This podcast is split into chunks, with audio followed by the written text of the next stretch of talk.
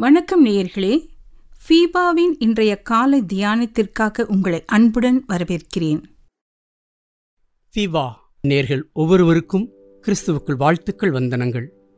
இந்த பரிசுத்த தூய வாரத்தின் இரண்டாம் நாளாகிய செவ்வாய்க்கிழமை குறுந்தியானத்திற்காக நாம் அழைக்கப்பட்டிருக்கிறோம்.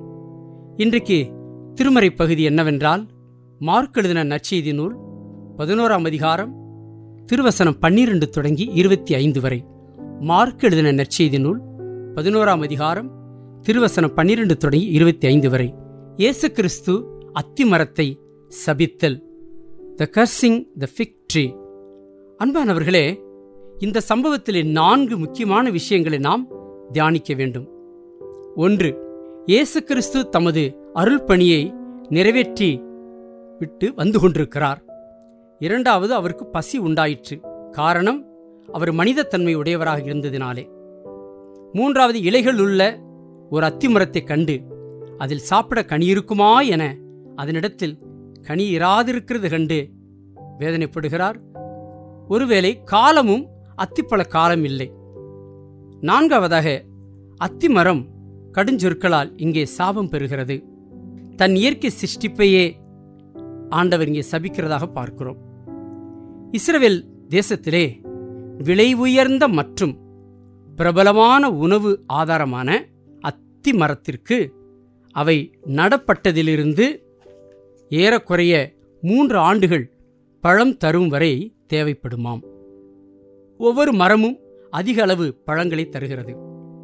இது வசந்த காலத்திலும் இலையுதிர் காலத்தின் தொடக்கத்திலும் வருடத்திற்கு இரண்டு முறை அறுவடை செய்யப்படுகிறது. அத்திப்பழத்தின் இலைகள் துளிர்க்கத் தொடங்கும் பருவத்தில் இந்த சம்பவம் நிகழ்ந்தது. அத்தி இலைகள் நிரம்பும் போது பொதுவாக வளரும்படி. ஆனால் இந்த மரத்தில் இலைகள் நிறைந்திருந்தாலும் அத்திப்பழங்கள் இல்லை. பொதுவாக சொல்வார்கள் அத்திப்பழங்கள் இலை இருந்தால் இலைகளுக்குள்ளாகிலும் காயும் கனியும் இருக்கும் என்று சொல்லி. ஆனால் இந்த ஆண்டு அது பலன் தந்திருக்காது. நம்பிக்கைக்குரியதாக தோன்றியது ஆனால் பழம் கொடுக்கவில்லை. பிரியமானவர்களே ஆண்டவர் இயேசு கிறிஸ்து அத்தி மரத்துக்கு அருகிலே வந்தது தவறா? இல்லை. மரத்தை கண்டது தவறா? இல்லை. அங்கே பழம் இருக்கும் என்று சொல்லி அருகிலே வந்தது தவறா? அதுவும் இல்லை. அப்படியானால் ஏன் அந்த மரம் சவிக்கப்பட்டது? நீங்களும் நானும் ஒரு முக்கியமான பாடத்தை கற்றுக்கொள்ள வேண்டும். இலை இருக்குமானால் கனி இருக்கும் என்பது அந்த காலத்தினுடைய கட்டாயம். ஒருவேளை அங்கு அத்திப்பழ காலம் இல்லை என்று சொல்லப்பட்டாலும் அவ்வளவு இலைகள் ஏன் இருந்தது? அப்படியானால் இலைகளை வைத்துக்கொண்டு கனி கொடாமல் இருப்பது அந்த மரத்தின் தவறல்லவா? யோசித்து பாருங்கள். கனி கொடுக்கவில்லை என்றால் இலைகள் இருந்திருக்கக்கூடாது பிரியமானவர்களே ஆண்டவர் இயேசு கிறிஸ்து தன்னுடைய இயற்கை சிருஷ்டிப்பை படைக்கும் பொழுது அனைத்தையும் நல்லது நல்லது நல்லது என்று கண்டார். அவர் எப்படி தன் இயற்கை சிருஷ்டிப்பை சபித்திருக்க முடியும்? கொஞ்சம் சிந்தனை பண்ணி பாருங்கள். அவர் பேசாத மரத்தை ஓடி ஆடி நடக்காத மரத்தை சவித்திருக்கிறார் என்றால் அங்கே கடுஞ்சொற்கள் பாய்ந்திருக்கிறது.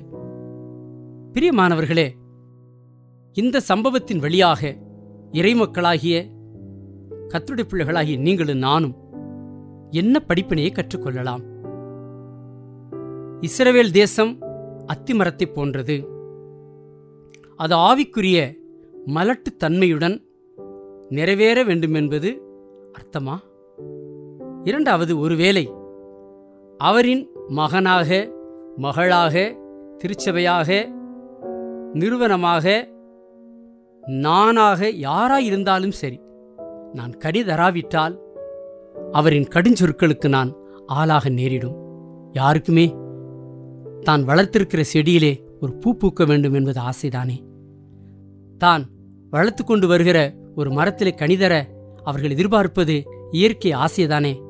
அந்த அப்பியாசங்களுக்கு நாம் நேர்மாறாக நடக்கும் பொழுது அங்கே சஞ்சலத்துக்கும் சங்கடத்துக்கும் உள்ளாகின்றோம். கலாத்தியர் ஐந்தாம் அதிகாரம் திருவசனம் இருபத்தி ரெண்டு தொடங்கி இருபத்தி மூன்று வரைக்கும் வாசிக்கிறோம். ஆவிக்குரிய கனிகளை பார்க்கின்றோம்.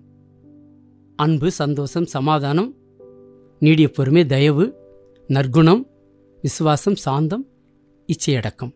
அந்த ஒன்பது கனிகள் மாத்திரமல்ல நமது வாழ்க்கையிலே எபிரேயர் பதிமூன்றாம் அதிகாரம் திருவசனம் பதினைந்தின்படி நன்றி பலியாகிய உதடுகளின் கனியையும் ஆண்டவர் எதிர்பார்க்கிறார். எந்த ஒரு காரியத்துக்கு நாம் ஆண்டவருக்கு நன்றி சொல்ல வேண்டும்? பிரியமானவர்கள் இந்த நாட்களிலே நாம் இந்த குறுஞ்சிந்தனையிலே புதிய ஆத்தும ஆதாய பணிக்கு நம்மை அர்ப்பணிப்போம். இதுவரைக்கும் ஆண்டவனுக்காக எத்தனை ஆத்துமாக்களை நாம் சேர்த்திருக்கிறோம்? கனிதரவில்லை என்றால் அவரின் கடுஞ்சொலுக்கிற்கு நாம் ஆளாக நேரிடுமல்லவா? அவரது வேதனைக்கு ஆளாக நேரிடுமல்லவா? தயவு கூர்ந்து நம்மை நாமே ஆராய்ந்து பார்ப்போம். ஜெபம் செய்வோம். அன்பும் இரக்கம் நிறைந்த தூய பிதாவே எங்கள் ஆண்டுவரும் இரட்சகருமாயிருக்கிற இயேசுவி நாமத்தினாலே ஆண்டவரே நீர் அன்றைக்கு உம்முடைய சிருஷ்டிப்பை சபித்திருக்கிறீர் என்று பார்த்தோம். ஆனால் எங்கள் வாழ்க்கைக்கு அது ஒரு பாடம். நாங்களும் எங்கள் தனிப்பட்ட வாழ்க்கையிலே குடும்ப வாழ்க்கையிலே சமுதாய வாழ்க்கையிலே திருச்சபை வாழ்க்கையிலே கணிதராவிட்டால் உமது கடுஞ்சொற்களுக்கு ஆளாக நேரிடும். என்னையும் எங்களை மன்னித்து எங்களை ஒரு விசையாய் ஏற்றுக்கொண்டு எங்களை சுத்திகரிக்கும்படியாய் இயேசு நாமத்தில் ஜெபம் செய்கின்றோம். எங்கள் தூய பிதாவே ஆமேன். இன்றைய காலை தியானத்தில் பங்கேற்றமைக்காக நன்றி. உங்களது கருத்துக்களை பகிர்ந்து கொள்ளவோ மேலும் விவரங்கள் அறிந்து கொள்ளவோ ஒன்பது நான்கு எட்டு பூஜ்ஜியம் ஐந்து எட்டு ஐந்து பூஜ்ஜியம் நான்கு இரண்டு என்ற எண்ணிற்கோ அல்லது info at FIFA online dot ஓஆர்ஜியிலோ தொடர்பு கொள்ளவும். தேவன் தாமே உங்களை ஆசீர்வதிப்பாராக. ஆமேன்.